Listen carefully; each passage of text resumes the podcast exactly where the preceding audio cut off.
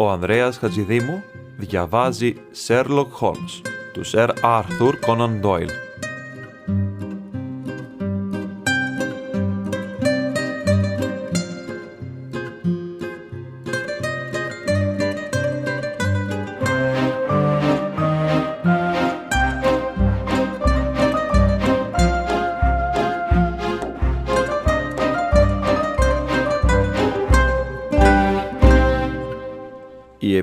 Επιστροφή του Sherlock Holmes Η περιπέτεια του αγνοούμενου παίκτη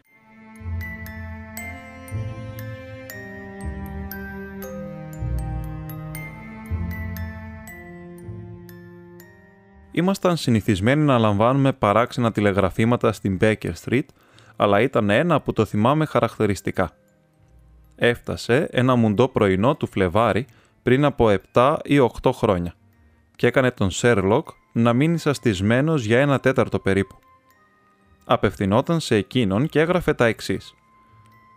Παρακαλώ αναμείνατέ με, τρομερή ατυχία, δεξιός επιθετικός αγνοείται, αναντικατάστατος αύριο, Όβερτον.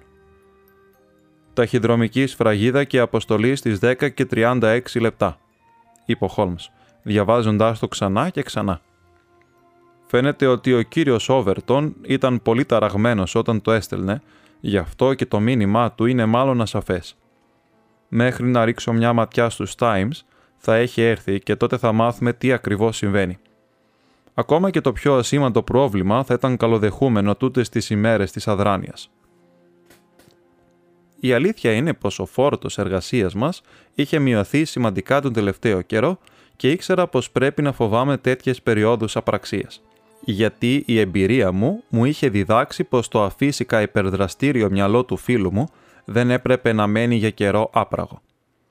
Πάνε χρόνια από τότε που κατάφερα να τον αποσπάσω από την μανία των ουσιών που κάποτε απείλησε να καταστρέψει την λαμπρή του καριέρα. Τώρα ήξερα πως κάτω από φυσιολογικές συνθήκες δεν αποζητούσε το τεχνητό διαγερτικό του, αλλά δεν γελιόμουν. Ο δαίμονας δεν ήταν νεκρός, απλώς κοιμόταν και ο ύπνος του ήταν πολύ ελαφρύς. Εύκολα λοιπόν θα μπορούσε να ξυπνήσει σε περιόδους ανίας, καθώς έβλεπα το χαμένο του βλέμμα να προβάλλει ξανά στο ασκητικό του πρόσωπο και μια δύσφημη διάθεση να ζωγραφίζεται στα ενηγματικά του μάτια. Γι' αυτό λοιπόν μακάριζα τον κύριο Όβερτον, όποιος κι αν ήταν, μιας και με το μυστηριώδες μήνυμά του έσπασε αυτή την επικίνδυνη ησυχία που απειλούσε την ζωή του φίλου μου, περισσότερο από όλες τις καταιγίδες της πολυτάραχης ζωής του. Όπως το είχαμε φανταστεί, λίγο μετά το τηλεγράφημα, ακολούθησε και ο αποστολέας του και η κάρτα του κυρίου Σίριλ Όβερτον από το Trinity College του Cambridge, που ανήγγειλε την άφιξη ενός θεόρατου νεαρού, ο οποίος κάλυψε το άνοιγμα της πόρτας με τους φαρδιούς ώμους του και το όμορφο πρόσωπό του μας κοίταξε με μάτια γεμάτα αγωνία. «Ο κύριος Σέρλοκ Χόλμς» Ο φίλος μου υποκλίθηκε. «Είχα πάει στη Scotland Yard, κύριε Σέρλοκ, συνάντησα τον επιθεωρητή Stanley Hopkins. Εκείνος με συμβούλεψε να έρθω σε εσάς. Μου είπε ότι η υπόθεσή μου ταιριάζει περισσότερο σε εσάς παρά στην αστυνομία. Καθίστε παρακαλώ και πείτε μου τι συμβαίνει. Είναι φοβερό, κύριε Χόλμ. Φοβερό. Απορώ πώ δεν άσπηρσαν ακόμη τα μαλλιά μου. Ο Godfrey Stanton. Θα τον έχετε ακουστά, φαντάζομαι. Είναι ο άξονας γύρω από τον οποίο περιστρέφεται όλη η ομάδα θα προτιμούσα να έχανα δύο άλλους παίχτες παρά τον Godfrey. Είτε κάνει πάσα, τάκλιν ή τρίπλα, είναι άπιαστος. Αφήστε που είναι η ψυχή της ομάδας. Αυτός μας κρατά όλους ενωμένους. Τι θα κάνω; Θέλω να με βοηθήσετε, κύριε Χόλμος. Υπάρχει και ο Μουρχάος, ο πρώτος αναπληρωματικός, αλλά αυτός είναι μέσος και κινείται πάντα στο κέντρο του γηπέδου, αντί να μένει κοντά στη γραμμή. Το σου του είναι καλό, αλλά δεν παίρνει σωστές αποφάσεις και τα πόδια τους σέρνονται. Ακόμη και ο Μόρτον ή ο Τζόνσον, παίκτες της ομάδας της Οξφόρδης, μπορούν εύκολα να τον νικήσουν. Ο Στίβενσον είναι αρκετά γρήγορος, αλλά δεν μπορεί να κάνει κατεβασιά από τη γραμμή των 25. Και ένας επιθετικός που δεν μπορεί ούτε να σουτάρει ούτε να κατέβει, δεν αξίζει μια τέτοια θέση. Όχι, κύριε Χόλμ, είμαστε χαμένοι, αν δεν με βοηθήσετε να βρω τον Godfrey Stanton. Ο φίλος μου παρακολουθούσε ευχάριστα την καταιγιστική αφήγηση που κάθε τόσο συνοδευόταν και από ένα χτύπημα του χεριού του πάνω στο γόνατό του. Όταν ο επισκέπτης μας σιώπησε, ο Χόλμς άπλωσε το χέρι του. πήρε έναν τόμο και τον άνοιξε στο γράμμα σίγμα. Για πρώτη φορά η έρευνά του σε αυτό το χρυσορυχείο πληροφοριών απέβει άκαρπη. Υπάρχει ο Άρθουρ Στάντον, ο ανερχόμενος πλαστογράφος, είπε. Και υπήρχε και ο Χέντρι Στάντον που βοήθησε να οδηγηθεί στην κρεμάλα, αλλά Γκότφρι Στάντον δεν βλέπω πουθενά. Τώρα ήταν η σειρά του επισκέπτη μας να εκπλαγεί. «Κύριε Χόλμς, νόμιζα πως γνωρίζετε δύο πράγματα», είπε. «Τότε να υποθέσω πως αν δεν έχετε ακούσει τον Γκότφρι Στάντον, σίγουρα δεν θα ξέρετε ούτε τον Σίριλ Όβερτον». Ο Χόλμς κούνησε το κεφάλι του χαμογελώντας. «Απίστευτο», αναφώνησε ο αθλητής. Ήμουν πρώτος αναπληρωματικό της Εθνικής Αγγλίας εναντίον της Ουαλίας και φέτος είμαι αρχηγός της ομάδας του Πανεπιστημίου. Αλλά αυτό δεν είναι τίποτα. Δεν πίστευα πως υπάρχει άνθρωπος στην Αγγλία που να μην ξέρει τον Godfrey Stanton, τον διάσημο παίχτη του Cambridge, του Blackheath και πέντε φορές διεθνή.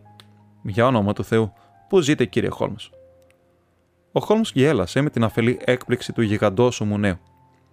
Ζείτε σε διαφορετικό κόσμο από εμένα, κύριε Όβερτον, σε έναν κόσμο γλυκύτερο και πιο υγιή. Οι δραστηριότητες μου καλύπτουν ένα ευρύ φάσμα της κοινωνίας, αλλά όχι τα αθλήματα, που είναι ό,τι καλύτερο και υγιέστερο διαθέτει η Αγγλία. Ωστόσο, η αναπάντηχη επίσκεψή σας σήμερα το πρωί μου δίνει να καταλάβω πως ακόμη και σε αυτόν τον κόσμο του καθαρού αέρα και του έντιμου ανταγωνισμού μπορεί να υπάρχει κάτι που να μπορώ να κάνω κι εγώ. Σας παρακαλώ λοιπόν αγαπητέ μου να καθίσετε και να μου πείτε ήσυχα και ωραία τι ακριβώς συνέβη και πώς μπορώ να βοηθήσω. Το πρόσωπο του νερού Όβερτον είχε το ενοχλημένο ύφος του ανθρώπου που έχει μάθει να χρησιμοποιεί περισσότερο τα μπράτσα του παρά το μυαλό του. Τελικά κατάφερε μέσα από πολλές επαναλήψεις και ασάφειες, τις οποίες θα παραλείψω, να μας αφηγηθεί την παράξενη ιστορία του. Τα πράγματα έχουν ως εξής, κύριε Χόλμς. Όπως σας είπα, είμαι ο αρχηγός της ομάδας rugby του Πανεπιστημίου του Cambridge και ο Godfrey Stanton είναι ο καλύτερος παίκτης μου. Αύριο παίζουμε με την Οξφόρδη. Ήρθαμε όλοι χθες για να εγκατασταθούμε στο ξενοδοχείο Bentley. Στις 10 πέρασα από τα δωμάτια των παιχτών για να δω αν είχαν πέσει όλοι για ύπνο, καθώς πιστεύω πως η σκληρή προπόνηση και ο ύπνος κρατά την ομάδα σε φόρμα. Κουβέντιασα λίγο με τον Godfrey προτού πέσει για ύπνο. Μου φάνηκε χλωμός και ανήσυχος. Τον ρώτησα τι συνέβαινε. Μου είπε πως όλα ήταν εντάξει, αλλά είχε ένα ελαφρύ πονοκέφαλο. Τον καληνύχτησα και έφυγα. Μισή ώρα αργότερα ο θηρορό μου είπε ότι ένας άνδρας με γενιάδα και αγριοπό παρουσιαστικό άφησε ένα σημείωμα για τον Κότφρι. Δεν είχε πέσει ακόμη για ύπνο, οπότε του πήγαν το σημείωμα στο δωμάτιο. Ο Γκότφρι το διάβασε και σοριάστηκε σε μια καρέκλα σαν να τον χτύπησε κεραυνός. Ο θηρορό τρόμαξε τόσο πολύ που ετοιμαζόταν να με φωνάξει, αλλά ο Γκότφρι τον σταμάτησε, ήπια λίγο νερό και συνήλθε. Ύστερα κατέβηκε κάτω, μίλησε με τον άνδρα που περίμενε στο χολ και μετά έφυγαν μαζί. Ο θηρορός τους είδε για τελευταία φορά να τρέχουν στον δρόμο με κατεύθυνση το Στραντ. Σήμερα το πρωί το δωμάτιο του Γκότφρι ήταν άδειο. Το κρεβάτι του άθικτο και τα πράγματά του όπως ακριβώς τα είχα δει και το προηγούμενο βράδυ είχε φύγει βιαστικά μαζί με τον άγνωστο και έκτοτε δεν έχουμε κανένα νέο του. Πιστεύω πως δεν θα ξαναγυρίσει. Ο Γκότφρι ήταν αθλητής από την κορφή μέχρι τα νύχια και δεν θα παρατούσε την προπόνησή του ούτε τον αρχηγό του αν δεν συνέβαινε κάτι πολύ σοβαρό. Νομίζω πως εξαφανίστηκε οριστικά. Ο Σέρλοκ άκουγε πολύ προσεκτικά αυτή την παράξενη αφήγηση. «Τι κάνετε λοιπόν» ρώτησε έστειλα ένα τηλεγράφημα στο Cambridge για να μάθω αν είχαν εκεί κανένα νέο του. Μου απάντησαν πως δεν τον είχε δει κανείς. Θα μπορούσε να έχει γυρίσει στο Cambridge. Ναι, υπάρχει ένα βραδινό τρένο στις 11 παρατέταρτο. Αλλά από ό,τι διαπιστώσατε δεν έφυγε με αυτό. Όχι, δεν τον είδε κανείς. Και έπειτα τι κάνατε; Τηλεγράφησα στον Λόρδο Mount James.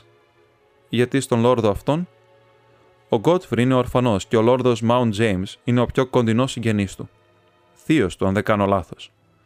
Μάλιστα, αυτό δίνει νέα διάσταση στην υπόθεση. Ο Λόρδος Mount James είναι από τους πλουσιότερους ανθρώπους στην Αγγλία. Ναι, έχω ακούσει τον Godfrey να το λέει. Και είχαν στενές σχέσεις. Ναι, ήταν ο κληρονόμος του. Ο γέρος κοντεύει τα 80 και από τα αρθρητικά τα κόκαλά του έχουν γίνει θρύψαλα. Αλλά από τσιγκουνιά βαστάει ακόμη. Δεν έχει δώσει ως τώρα ούτε ένα σελήνη στον Godfrey Κάποια στιγμή όμως όλα θα γίνουν δικά του. Είχατε κανένα νέο από τον Λόρδο Mount James? Όχι. Για ποιο λόγο μπορεί ο φίλος σας να πήγαινε στον Λόρδο Mount James?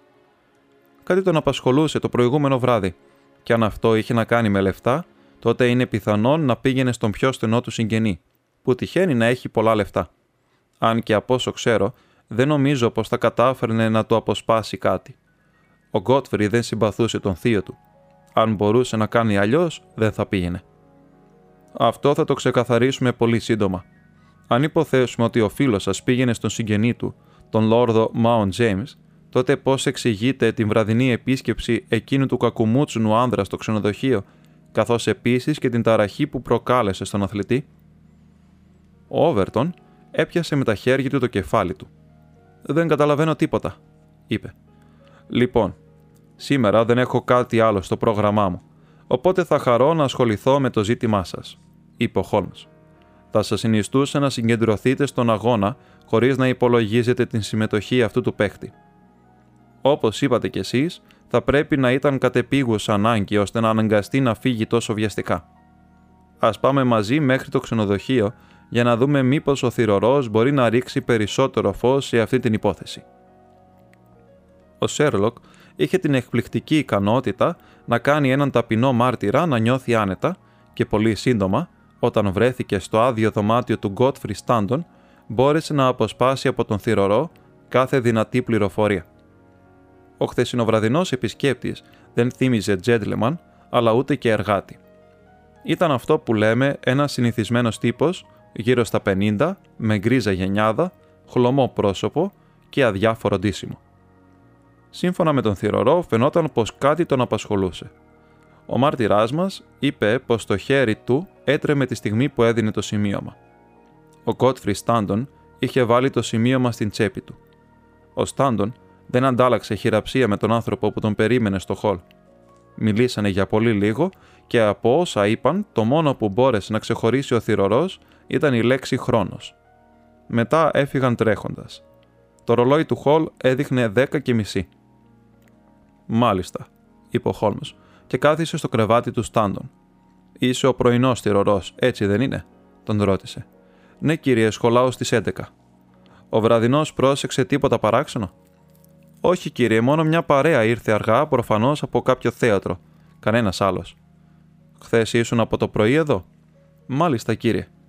Πήγες κανένα μήνυμα στον κύριο Στάντον; Μάλιστα, κύριε, ένα τηλεγράφημα. Α, πολύ ενδιαφέρον. Τι ώρα έγινε αυτό; Γύρω στις 6. Και πού ήταν ο κύριος Στάντον όταν το παρέλαβε; Στο δωμάτιό του. Ήσουν παρόν όταν το άνοιξε. Ναι, κύριε, περίμενα μήπως ήθελε να στείλει κάποια απάντηση. Και ήθελε; Ναι. Την έδωσε σε εσένα; Όχι, την έστειλε μόνος του. Ναι, αλλά την έγραψε μπροστά σου. Μάλιστα, κύριε, στεκόμουν στην πόρτα και εκείνος σε αυτό το τραπέζι. Μόλις τελείωσε, μου είπε: Εντάξει, θα το πάω ο ίδιος. Με τι έγραψε; Με πένα, κύριε. Σε έντυπο τηλεγραφήματος σαν και αυτά που υπάρχουν πάνω στο τραπέζι. Μάλιστα, κύριε, σαν αυτό που είναι πάνω-πάνω.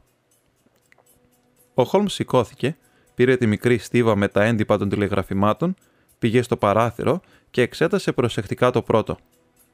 Κρίμα που δεν έγραψε με μολύβι, είπε αφήνοντάς τα στο τραπέζι με μια μικρή απογοήτευση. Όπως τα έχεις παρατηρήσει, Watson, το αποτύπωμα που περνά κάτω από το χαρτί στάθηκε πολλές φορές αφορμή να διαλυθούν πολλοί γάμοι. Εδώ όμως δεν βρήκα δυστυχώς κανένα αποτύπωμα. Αλλά αφού έγραψε με πένα πλατιά μύτη, είμαι σίγουρος πως θα βρούμε κάποιο αποτύπωμα πάνω στο στυπόχαρτο. Μα και βέβαια. Έσκησε ένα κομμάτι από το στυπόχαρτο και το γύρισε προς το μέρος μας, δείχνοντας κάποια ιερογλυφικά. Ο Σίριλ Όβερτον αναστατώθηκε. «Κρατήστε το μπροστά στον καθρέφτη», φώναξε. «Δεν χρειάζεται», είπε ο Χόλμς. «Το χαρτί είναι λεπτό και αν το γυρίσουμε ανάποδα, θα διαβάσουμε το μήνυμα». Το γύρισε και διαβάσαμε. Αυτές λοιπόν είναι οι τελευταίες λέξεις του τηλεγραφήματος που έστειλε ο Γκότφρι μερικές ώρες πριν από την εξαφάνισή του. Υπάρχουν τουλάχιστον έξι λέξεις που μας διαφεύγουν, αλλά από όσες μπορούμε να διακρίνουμε, μείνε κοντά μας για όνομα του Θεού. Φαίνεται ότι ο νέος έβλεπε κάποιον φοβερό κίνδυνο να πλησιάζει και πίστευε ότι κάποιος μπορούσε να τον προστατέψει. κοντά μας. Προσέξτε το αυτό. Αυτό σημαίνει πως υπήρχε άλλο ένα πρόσωπο. Ποιος άλλος μπορεί να ήταν πέρα από τον άνδρα με τα γένια και το χλωμό πρόσωπο που φαινόταν τόσο νευρικός; Ποια είναι η σχέση ανάμεσα στον Godfrey Stanton και τον άνδρα με τα γένια, και ποιος είναι ο άνθρωπος από τον οποίο ζητούσαν βοήθεια για να αντιμετωπίσουν τον μεγάλο κίνδυνο; Η έρευνά μας πρέπει να επικεντρωθεί σε αυτό. Το μόνο που πρέπει να κάνουμε είναι να ανακαλύψουμε σε ποιον απευθυνόταν το τηλεγράφημα, είπα. Ακριβώς, αγαπητέ μου Βότσον. Η σκέψη σου έχει ήδη περάσει από το μυαλό μου. Ωστόσο, θα πρέπει να αναλογιστείς ότι αν πας σε ένα ταχυδρομικό γραφείο και ζητήσεις το διπλότυπο ενός τηλεγραφήματος που έστειλε κάποιος άλλος, ίσως έρθεις αντιμέτωπος με κάποια προθυμία εκ μέρους των υπαλλήλων προκειμένου να σε εξυπηρετήσουν. Ισχύει η λογική του απορρίτου σε αυτά τα θέματα. Πιστεύω όμως πως αν το χειριστούμε με κάποια λεπτότητα, μπορούμε να τα καταφέρουμε. Στο μεταξύ, θα ήθελα να ρίξουμε όλοι μαζί, κύριε Όβερτον, μια ματιά στα χαρτιά που υπάρχουν πάνω στο τραπέζι. Ήταν κάτι γράμματα, λογαριασμοί και σημειωματάρια. Ο Χόλμς τα αναποδογύρισε και τα εξέτασε λεπτομερώς με το διαπεραστικό του βλέμμα. «Δεν υπάρχει τίποτα εδώ», είπε. «Υποθέτω ότι ο φίλος σας είναι απόλυτα υγιής, έτσι δεν είναι». «Υγιέστατος. Θυμάστε να υπέφερε ποτέ από κάποια ασθένεια» «Ποτέ. Μια φορά είχε χτυπήσει το γόνατό του, αλλά δεν ήταν τίποτα». «Ίσως να μην ήταν τόσο γερός όσο νομίζετε. Πιστεύω πως είχε κάποιο πρόβλημα που το κρατούσε μυστικό». Με τη συγκατάθεσή σας θα πάρω μαζί μου ένα-δυο από αυτά τα χαρτιά, καθώς μπορεί να μας φανούν χρήσιμα στη μετέπειτα έρευνά μας. Μια στιγμή, μια στιγμή, ακούστηκε μια στριφνή φωνή και γυρνώντας, αντικρίσαμε έναν παράξενο μικρόσωμο γέροντα που πάλευε μόνος του στο άνοιγμα της πόρτας. Ήταν ντυμένος στα μαύρα με ένα πλατήγυρο ημίψιλο καπέλο και μια χαλαρωμένη λευκή γραβάτα. Έδινε την εντύπωση ενός γραφικού ιερέα ή παραγιού σε γραφείο κηδιών. Παρά το αλόκοτο παρουσιαστικό του, η φωνή του και η ένταση της συμπεριφοράς του είχαν κάτι που έκανε τους γύρω του να τον προσέξουν. «Ποιος είστε, κύριε, και με ποιο δικαίωμα πειράζετε τα χαρτιά του νέου» ρώτησε. «Είμαι ιδιωτικός detective και έχω αναλάβει να ερευνήσω την εξαφάνιση του νεαρού αθλητή». «Αλήθεια, και ποιος σας κάλεσε» «Αυτός ο κύριος που είναι φίλος του κυρίου Στάντον τον έστειλαν σε μένα από τη Σκότλα Yard. Ποιος είστε, κύριε, Είμαι ο Σίρι Λόβερτον. Τότε εσείς μου στείλατε τηλεγράφημα. Είμαι ο Λόρδος Mount James. Ήρθα όσο πιο γρήγορα μπορούσε να με φέρει το λεωφορείο του Bayswater, ώστε καλέσατε detective. Μάλιστα. Και είστε διατεθειμένος να καλύψετε το κόστος. Είμαι σίγουρος, κύριε, πως ο φίλος μου ο Γκότφρι θα αναλάβει τα έξοδα μόλις τον βρούμε. Και αν δεν βρεθεί, απαντήστε μου σε αυτό. Σε αυτήν την περίπτωση δεν αμφιβάλλω πως η οικογένειά του. Αυτό να το ξεχάσετε, ούρλιαξε το γεροντάκι. Μην περιμένετε ούτε πένα από εμένα. Ούτε πένα. Βάλτε το καλά στο μυαλό σας, detective. Είμαι ο μοναδικός συγγενής αυτού του νέου, αλλά δεν θέλω να ανακατεύομαι με τέτοια. Αν πρόκειται να πάρει μια περιουσία από μένα, είναι επειδή δεν σκόρπαγα από εδώ και από εκεί τα λεφτά μου και δεν σκοπεύω να αρχίσω να το κάνω τώρα. Όσο για αυτά τα χαρτιά που με τόση ευκολία πήρατε, θα πρέπει να σας πω ότι στην περίπτωση που περιέχουν κάτι πολύτιμο, θα θεωρηθείτε άμεσα υπεύθυνος για ό,τι κάνατε. Πολύ καλά κύριε, είπε ο Σέρλοκ. Μπορώ να σας ρωτήσω αν έχετε κάποια υπόνοια σχετικά με την εξαφάνιση του συγγενού σας; Όχι κύριε, δεν έχω την παραμικρή. Είναι αρκετά μεγάλος για να φροντίζει τον εαυτό του και αν είναι τόσο ηλίθιος ώστε να χαθεί, εγώ αρνούμαι να αναλάβω την ευθύνη να τον αναζητήσω. Καταλαβαίνω την θέση σας, είπε ο Χόλμ και τα μάτια του γυάλισαν πονηρά. Ίσως όμως εσείς δεν καταλαβαίνετε την δική μου. Από ό,τι φαίνεται, ο Γκότφρι Στάντον είναι φτωχός. Αν τον απήγαγαν, δεν γίνεται να το έκαναν αποβλέποντας σε οτιδήποτε έχει στην κατοχή του.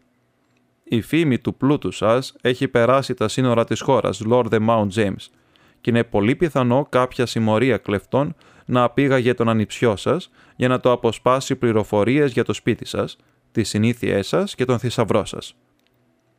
Το πρόσωπο του δυσαρεστημένου επισκέπτη μας έγινε άσπρο σαν το πανί.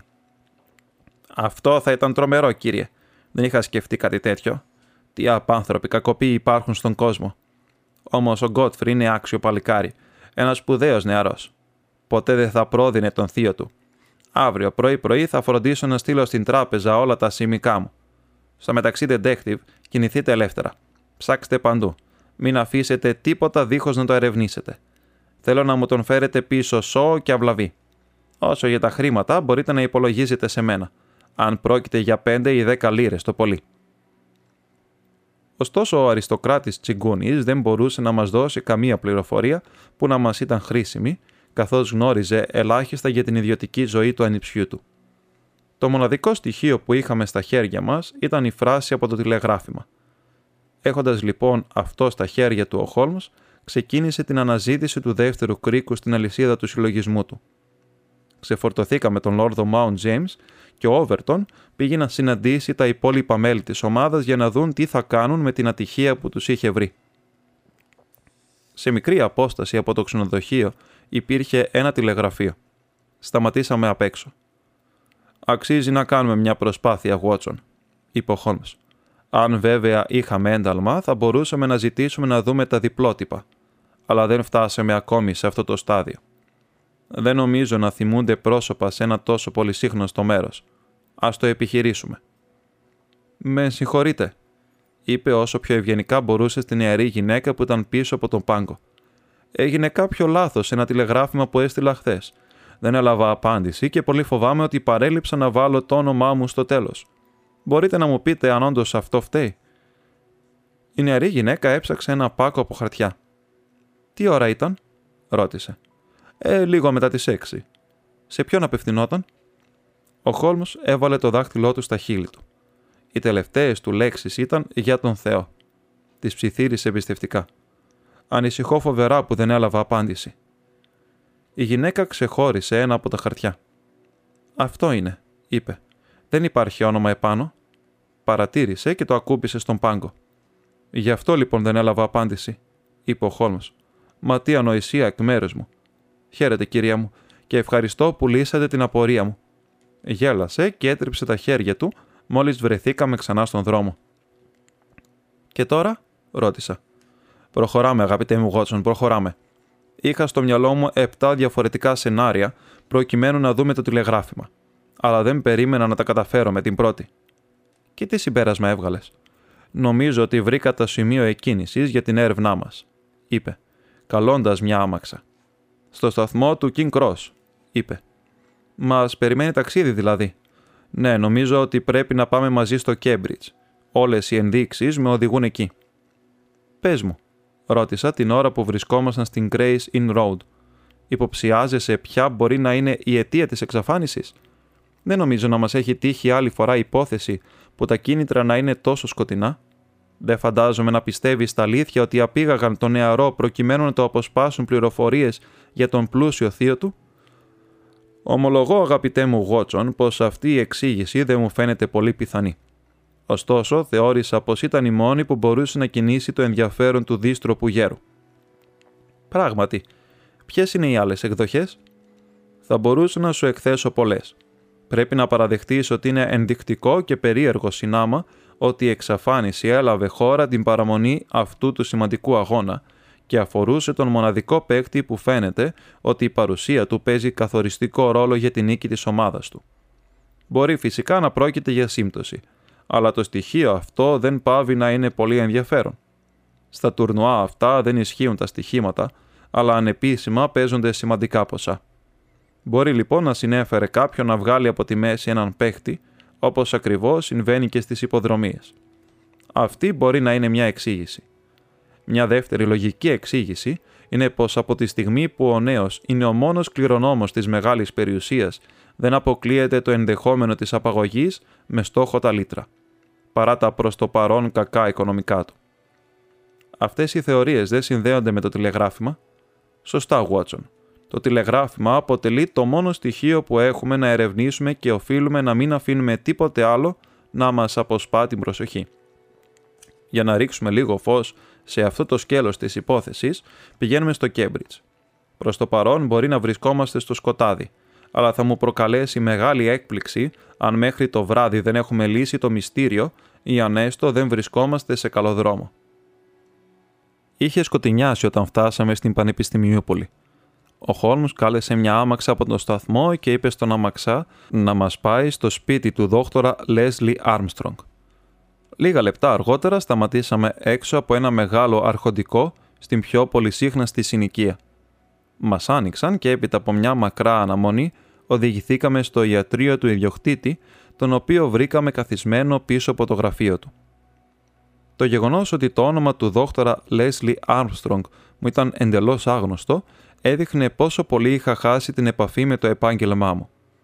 Τώρα ξέρω πως δεν είναι μόνο ένας από τους επικεφαλείς της ιατρικής σχολής του Πανεπιστημίου, αλλά και διανοούμενος ευρωπαϊκής φήμης σε διάφορους κλάδους της επιστήμης. Αλλά ακόμη κι αν δεν ήξερε κανείς το λαμπρό ιστορικό του, ήταν αδύνατο να μην εντυπωσιαστεί βλέποντας απλώς και μόνο το παρουσιαστικό του τετράγωνο επιβλητικό πρόσωπο, σκεπτικά μάτια, πυκνά φρύδια και σαγόνι με γρανιτένια όψη. Άνδρας με δυνατό χαρακτήρα, καλό μυαλό, μορφή σοβαρή και ασκητική. Αυτάρκης και ανυπέρβλητος. Αυτή την εντύπωση μου έδωσε ο δόκτωρ Άρμστρονγκ. Πήρε την κάρτα του φίλου μου και την κοίταξε με όχι και πολύ καλό μάτι. «Σας έχω ακουστά, κύριε Χόλμς. Γνωρίζω τη δουλειά σας, αν και δεν την εγκρίνω σε καμία περίπτωση. Σε αυτό, γιατρέ, θα συμφωνήσουν μαζί σας όλοι οι εγκληματίες της χώρας, είπε ήρεμα ο φίλος μου. Στο βαθμό που οι προσπάθειές σας αφορούν στην πάταξη του εγκλήματος, θα πρέπει να επιδοκιμάζονται από κάθε μέλος της κοινωνίας, αν και πιστεύω πως οι επίσημες αρχές είναι ικανοποιητικά αποτελεσματικές. Εκεί που μπορεί κάποιος να τηρήσει μια επικριτική στάση απέναντί σας, είναι όταν αποκαλύπτεται μυστικά της προσωπικής ζωής των ανθρώπων όταν αναμοχλεύετε οικογενειακά θέματα που θα ήταν καλύτερα να παραμείνουν κρυφά και όταν σπαταλάτε την ώρα ανθρώπων που είναι πιο πολύ άσχολοι από εσάς. Αυτή τη στιγμή, για παράδειγμα, εγώ θα έπρεπε να ασχολούμαι με μια μελέτη και όχι να συζητώ μαζί σας. Δεν αφιβάλλω, γιατρέ, παρόλα αυτά η συζήτηση μπορεί να αποδειχτεί πολύ πιο σοβαρή από τη μελέτη. Θα πρέπει επίσης να σας πω ότι εμείς κάνουμε ακριβώς το αντίθετο από αυτό που δικαιολογημένα μας κατηγορείτε – καθώς προσπαθούμε να εμποδίσουμε να γίνουν γνωστά διάφορα ιδιωτικά θέματα, κάτι που αναπόφευκτα θα συμβεί αν η υπόθεση φτάσει στα χέρια της επίσημης αστυνομίας. Θα πρέπει να με βλέπετε σαν προπομπό των τακτικών δυνάμεων της χώρας. Ήρθα να σας ρωτήσω για τον κύριο Godfrey Stanton. Τι θέλετε να μάθετε; Τον ξέρετε; Φυσικά είναι στενός μου φίλος. Γνωρίζετε ότι έχει εξαφανιστεί; Αλήθεια είπε και η έκφρασή του δεν άλλαξε καθόλου. Έφυγε χθε το βράδυ από το ξενοδοχείο. Έκτοτε κανείς δεν είχε νέα του. Σίγουρα θα ξαναγυρίσει. Αύριο είναι ο αγώνας του Πανεπιστημίου. Δεν συμπαθώ ιδιαίτερα αυτά τα παιδιάστικα παιχνίδια. Ωστόσο, η τύχη του νεαρού με ενδιαφέρει ιδιαίτερα γιατί τον ξέρω και τον συμπαθώ.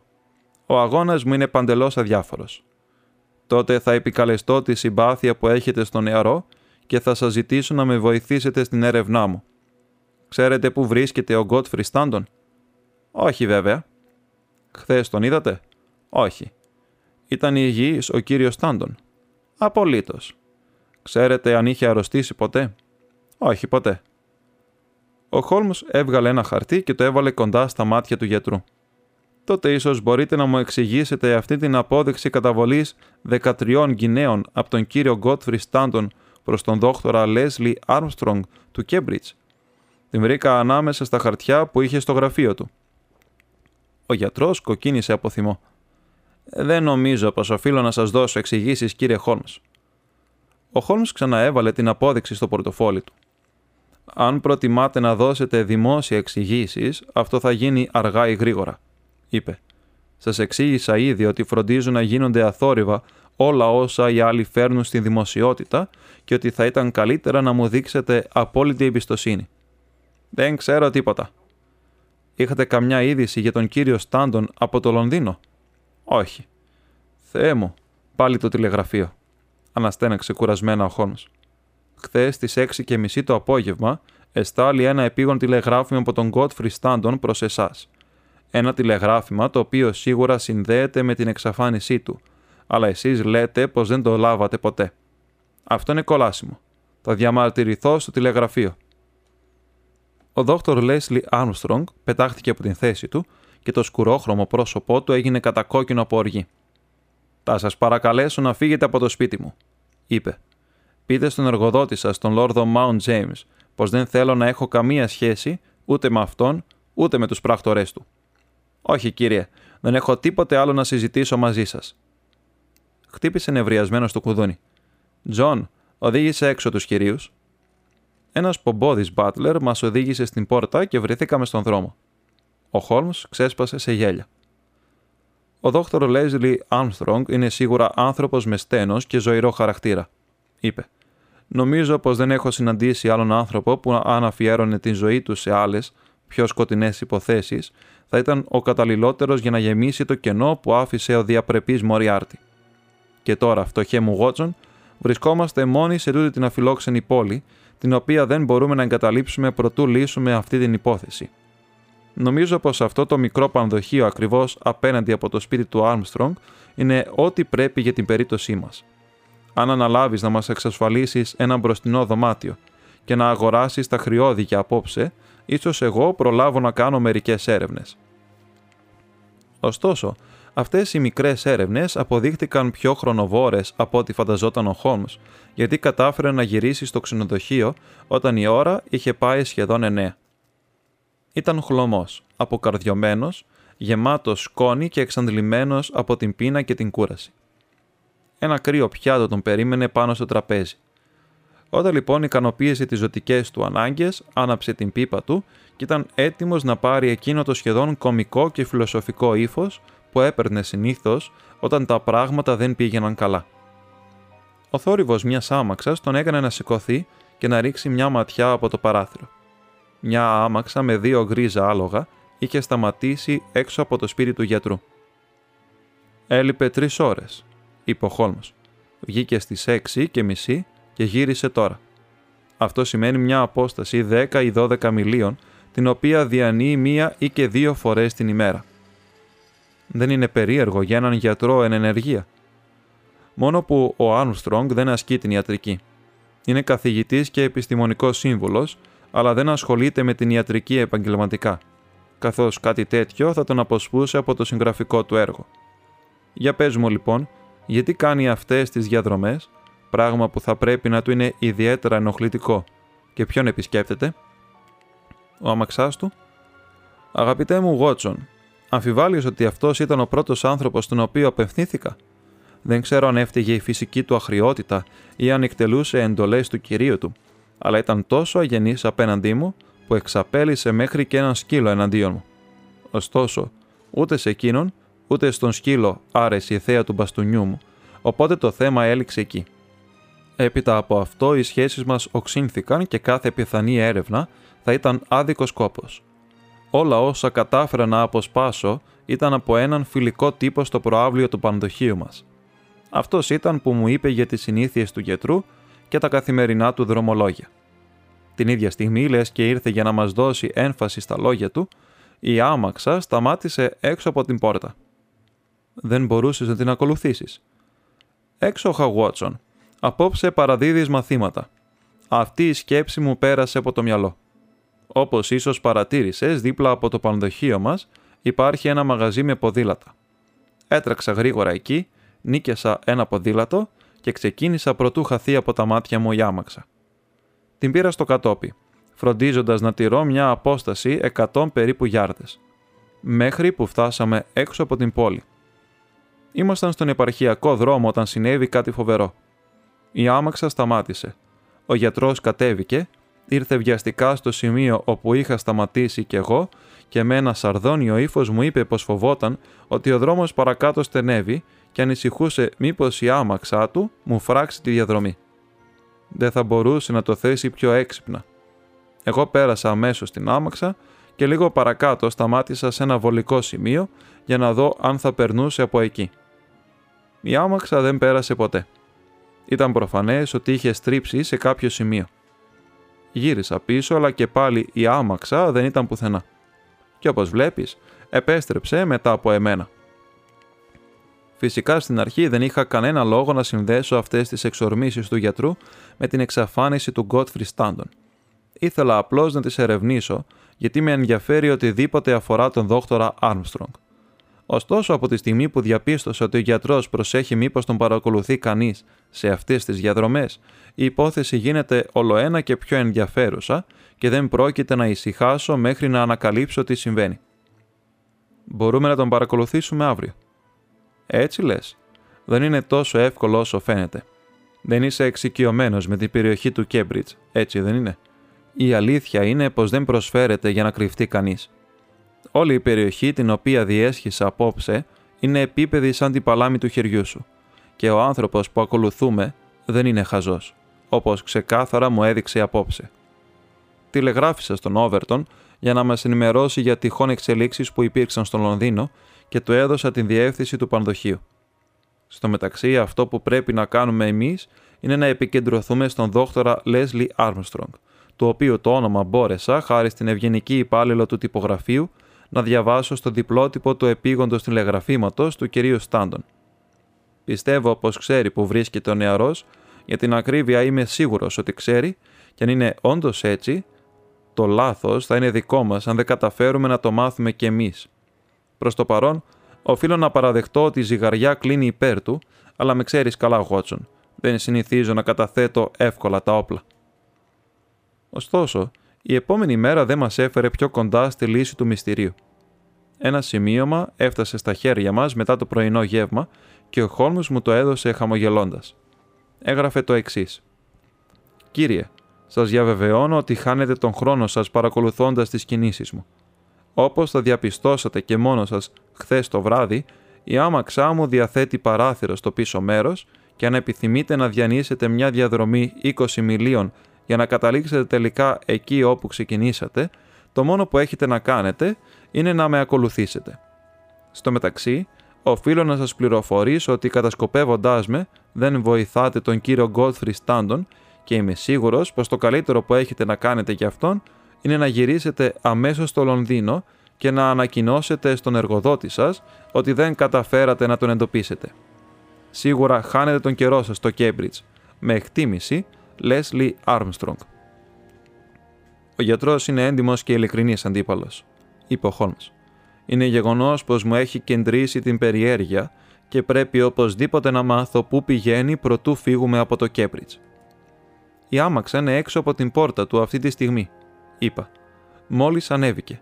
Τον είδα να κοιτάζει προς το παράθυρό μας την ώρα που έμπαινε μέσα.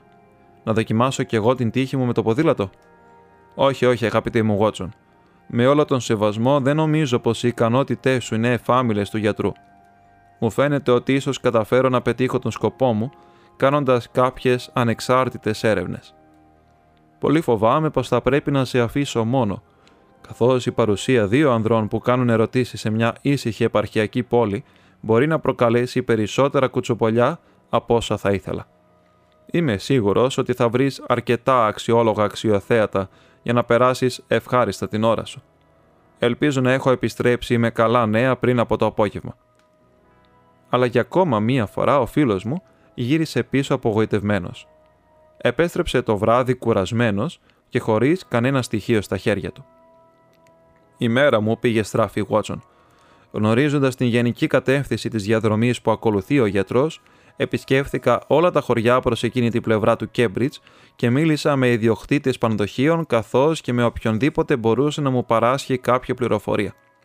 Κάλυψα μια μεγάλη περιοχή, ξεκινώντας από το Τσέσερτον και το Χίστον και φτάνοντας μέχρι το Waterbeach, το Washington. Αλλά παρά την εξονυχιστική έρευνά μου, τα αποτελέσματα ήταν απογοητευτικά.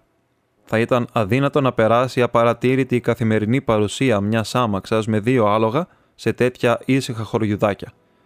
Ο γιατρός κέρδισε και αυτή τη φορά. Ήρθε κανένα τηλεγράφημα για μένα; Ναι, το άνοιξα. Λέει τα εξής. Ζήτα τον Πομπέι από το Τζέρεμι Dixon στο Trinity College. Δεν το καταλαβαίνω. Μα είναι ξεκάθαρο. Είναι από τον φίλο μας τον Όβερτον και αποτελεί την απάντηση σε κάτι που τον ρώτησα. Θα στείλω ένα μήνυμα στον κύριο Τζέρεμι Dixon και είμαι σίγουρος ότι η τύχη μας θα αλλάξει. Άρα γιατί να έγινε με τον αγώνα; Η τοπική απογευματινή εφημερίδα κάνει μια εκτενή αναφορά στο θέμα. Η Οξφόρδη νίκησε τελικά με ένα γκολ και δύο προσπάθειες. Οι τελευταίες φράσεις της περιγραφής λένε τα εξής. Η ήττα των γαλάζιων, οφείλεται σε μεγάλο βαθμό στην απουσία του διεθνούς Godfrey Stanton, που ήταν αισθητή σε όλη τη διάρκεια του αγώνα. Η έλλειψη συντονισμού στην γραμμή των επιθετικών, καθώς και η αδυναμία της ομάδας τόσο στην επίθεση όσο και στην άμυνα, είχαν σαν αποτέλεσμα να μην κατακτήσει η ομάδα το πολυπόθητο στόχο. Συνεπώς, οι φόβοι του φίλου μας, του Όβερτον, επαληθεύτηκαν, είπε ο Χόλμς. Προσωπικά, σε αυτό το κομμάτι συμφωνώ με τον δόκτωρα Άρμστρονγκ. Ούτε το ποδόσφαιρο ούτε το ράγμπι ανήκουν στα ενδιαφέροντά μου. Απόψε, Watson, θα πέσουμε νωρίς για ύπνο, γιατί η αυριανή μέρα προβλέπεται επεισοδιακή. Το επόμενο πρωί τρομοκρατήθηκα όταν αντίκρισα τον Χόλμς να κάθεται δίπλα στο τζάκι, κρατώντας τη μικροσκοπική υποδερμική σύριγγά του. Στο μυαλό μου, αυτό το αντικείμενο ήταν συνυφασμένο με τη μοναδική του αδυναμία, και αμέσως φοβήθηκα τα χειρότερα όταν την είδα να γυαλίζει στο χέρι του. Ο Χόλμ γέλασε μόλις είδε τον τρόμο στο πρόσωπό μου και άφησε τη σύριγγα στο τραπέζι. Όχι, φίλε μου, δεν υπάρχει λόγος ανησυχίας. Αυτή τη φορά δεν αποτελεί το εργαλείο του κακού όπως μπορεί να φαντάζεσαι, αλλά το κλειδί που θα μας οδηγήσει στην λύση του μυστηρίου. Σε αυτή τη σύριγγα βασίζω όλες τις ελπίδες μου. Μόλις επέστρεψα από μια σύντομη ανοιχνευτική αποστολή και όλα είναι ευνοϊκά. Φάε ένα καιρό πρωινό, Βότσον, γιατί σήμερα σκοπεύω να ακολουθήσω τα ίχνη του γιατρού και δεν θα σταματήσω ούτε για ξεκούραση, ούτε για φαγητό, μέχρι να ανακαλύψω πού πάει και χώνεται. Τότε καλό θα ήταν να πάρουμε μαζί μας το πρωινό, γιατί από ό,τι βλέπω σήμερα θα ξεκινήσει νωρίς. Η άμαξά του είναι ήδη στην είσοδο. Δεν πειράζει, άστο να φύγει. Θα είναι πάρα πολύ έξυπνος αν καταφέρει να πάει κάπου όπου δεν θα μπορέσω να τον εξετρυπώσω. Όταν τελειώσεις, θα κατεβούμε κάτω μαζί και θα σου συστήσω έναν detective που είναι αυθεντία στην δουλειά που έχουμε να κάνουμε.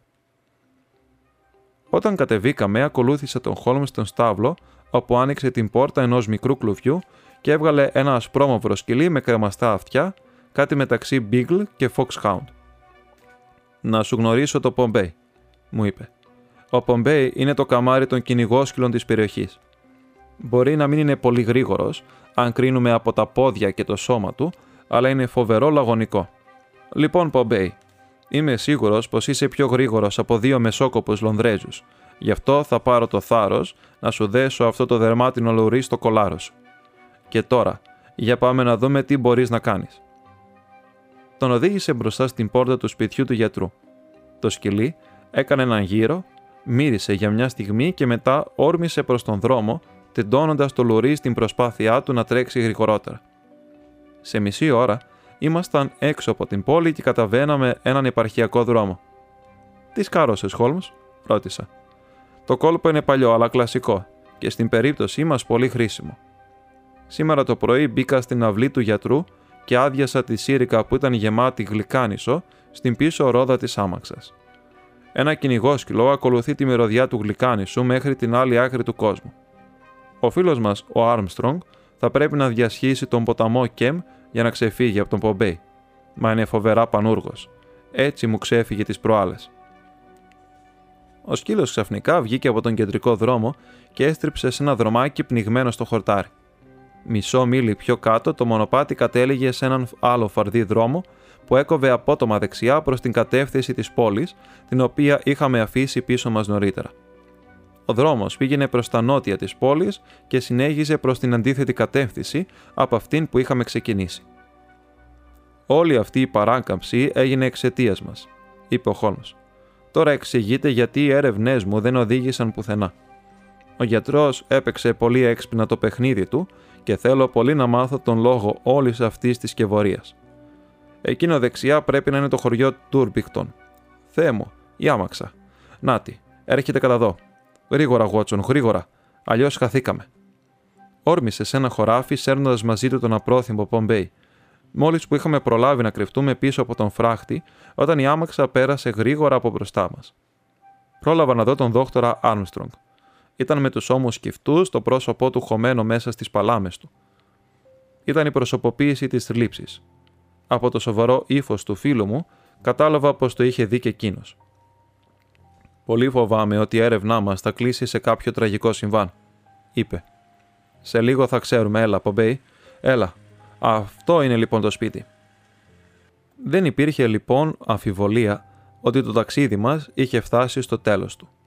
Ο Πομπέι έτρεξε έξω από την αυλόπορτα και κλαψούριζε εκεί όπου διακρίνονταν ακόμη τα ίχνη από τις ρόδες της άμαξας. Ένα μονοπάτι οδηγούσε στο μοναχικό σπίτι. Ο Χόλμς έδεσε το σκυλί στον φράχτη και προχωρήσαμε βιαστικά. Χτύπησε την υπαρχιώτικη πόρτα ξανά και ξανά, αλλά απάντηση δεν πήρε.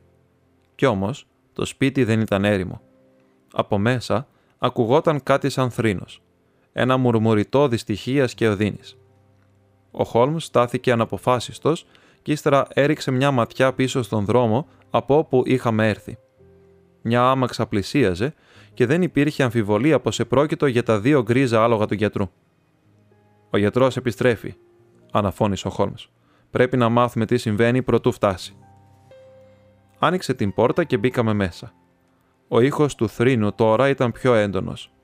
Έπειτα ακολούθησε ένα μακρό συρτοξέσπασμα οδύνης. Ακούστηκε από πάνω. Ο Χόλμς ανέβηκε τρέχοντας στα σκαλιά και εγώ τον ακολούθησα. Άνοιξε τη μισόκλειστη πόρτα του δωματίου και μείναμε και οι δύο άφωνοι μπροστά στο θέαμα που αντικρίσαμε. Μια γυναίκα, νέα και όμορφη, βρισκόταν νεκρή πάνω στο κρεβάτι. Το πρόσωπό της ήταν γαλήνιο και χλωμό. Τα γαλανά της μάτια ορθάνικτα και τα χρυσαφένια μαλλιά της απλωμένα στο μαξιλάρι. Στα πόδια του κρεβατιού ήταν μισογονατισμένος ένας νέος και με το πρόσωπό του ακουμπισμένος στα σκεπάσματα, κάθε τόσο τραταζόταν από τους λιγμούς. Ήταν τόσο απορροφημένος από τον πόνο του, που δεν σήκωσε το κεφάλι του να μας κοιτάξει, παρά μόνον όταν ο Χόλμς ακούμπησε το χέρι του στον ώμο του. «Είστε ο κύριος Γκότφρι Στάντον» «Ναι, αλλά ήρθατε πολύ αργά. Είναι νεκροί». Ο νέος ήταν τόσο σαστισμένος που δεν μπορούσε να καταλάβει ότι δεν ήμασταν γιατροί που είχαν έρθει για να τον βοηθήσουν. Ο Χόλμς προσπάθησε να τον παρηγορήσει και να του εξηγήσει την αναστάτωση που προκάλεσε στους φίλους του η εξαφάνισή του, όταν ξαφνικά ακούστηκαν βήματα στην σκάλα και στην πόρτα εμφανίστηκε το βαρύ και αυστηρό πρόσωπο του δόκτωρα Άρμστρονγκ.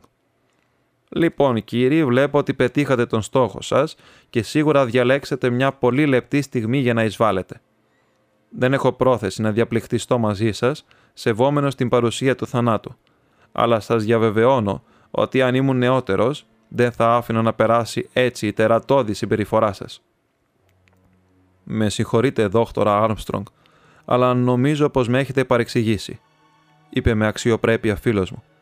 Αν έχετε την καλοσύνη, μπορούμε να πάμε κάτω και να διευκρινίσουμε ο ένας τον άλλον τις σκοτεινές πτυχές αυτής της λιβερής υπόθεσης. Έπειτα από λίγο, ο σοβαρός γιατρός, ο Χόλμς και εγώ καθόμασταν στο σαλόνι.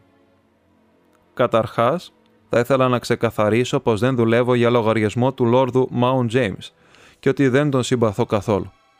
Όταν κάποιος αγνοείται, είναι καθήκον μου να μάθω τι απέγινε και από τη στιγμή που το επιτυγχάνω, η υπόθεση έχει κλείσει για μένα. Αν μάλιστα δεν υπάρχει κάποια εγκληματική πράξη το μόνο μου μέλημα είναι να αποσιωπήσω οποιοδήποτε προσωπικό σκάνδαλο.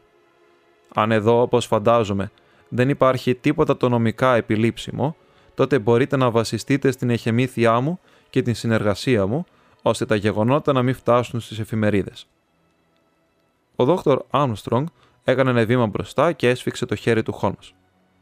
«Είστε καλός άνθρωπος», είπε. «Σας είχα αδικήσει. Ευχαριστώ τον Θεό που οι τύψεις μου επειδή άφησα μόνο του τον δύστιχο Στάντον σε αυτή τη δοκιμασία, με έκανα να ξαναγυρίσω πίσω και να έχω έτσι την ευκαιρία να σας γνωρίσω καλύτερα. Έπειτα από όσα γνωρίζετε, τα πράγματα εξηγούνται πολύ εύκολα. Πριν από έναν χρόνο, ο Στάντον έμεινε για κάποιο διάστημα στο Λονδίνο και σύναψε στενούς συναισθηματικούς δεσμούς με την κόρη της πιτονικοκυρά του, την οποία και παντρεύτηκε. Ήταν τόσο καλή και όμορφη αλλά και τόσο έξυπνη όσο και καλή. Κανένας άνδρας δεν θα έπρεπε να ντρέπεται για μια τέτοια γυναίκα.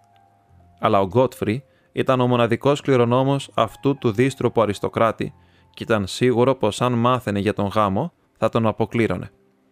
Γνώριζα καλά τον νέο και τον αγαπούσα για τον εξαίρετο χαρακτήρα του. Έκανα ό,τι μπορούσα για να τον βοηθήσω να αντιμετωπίσει την κατάσταση. Κάναμε το παν για να μην μάθει κανείς τι έχει συμβεί γιατί άμα ξεκινήσει μια φήμη, μετά είναι θέμα χρόνου να μαθευτούν τα πάντα. χάρη σε αυτό το μοναχικό σπίτι και την διακριτικότητα που ο ίδιος επέδειξε, τα κατάφερε μέχρι σήμερα. Το μυστικό τους το ξέραμε μονάχα εγώ και ένας θαυμάσιος υπηρέτης που αυτή τη στιγμή έχει πάει στο Τρούπικτον να καλέσει σε βοήθεια. Ξαφνικά όμως τους έπληξε μια φοβερή συμφορά. Η γυναίκα του προσβλήθηκε από μια επικίνδυνη ασθένεια, μια πολύ άσχημη μορφή φυματίωσης. Ο δύστιχος νέος κόντεψε να τρελαθεί από τη στενοχώρια του, αλλά ήταν αναγκασμένος να πάει στο Λονδίνο για τον αγώνα, καθώς δεν γινόταν να λείψει χωρίς να δώσει εξηγήσεις και μοιραία να αποκαλύψει το μυστικό του. Προσπάθησε να του δώσω κουράγιο με ένα τηλεγράφημα, και εκείνος μου απάντησε, οικετεύοντάς με να κάνω ό,τι μπορώ. Αυτό ήταν το τηλεγράφημα που με κάποιο ανεξήγητο για μένα τρόπο καταφέρατε να διαβάσετε.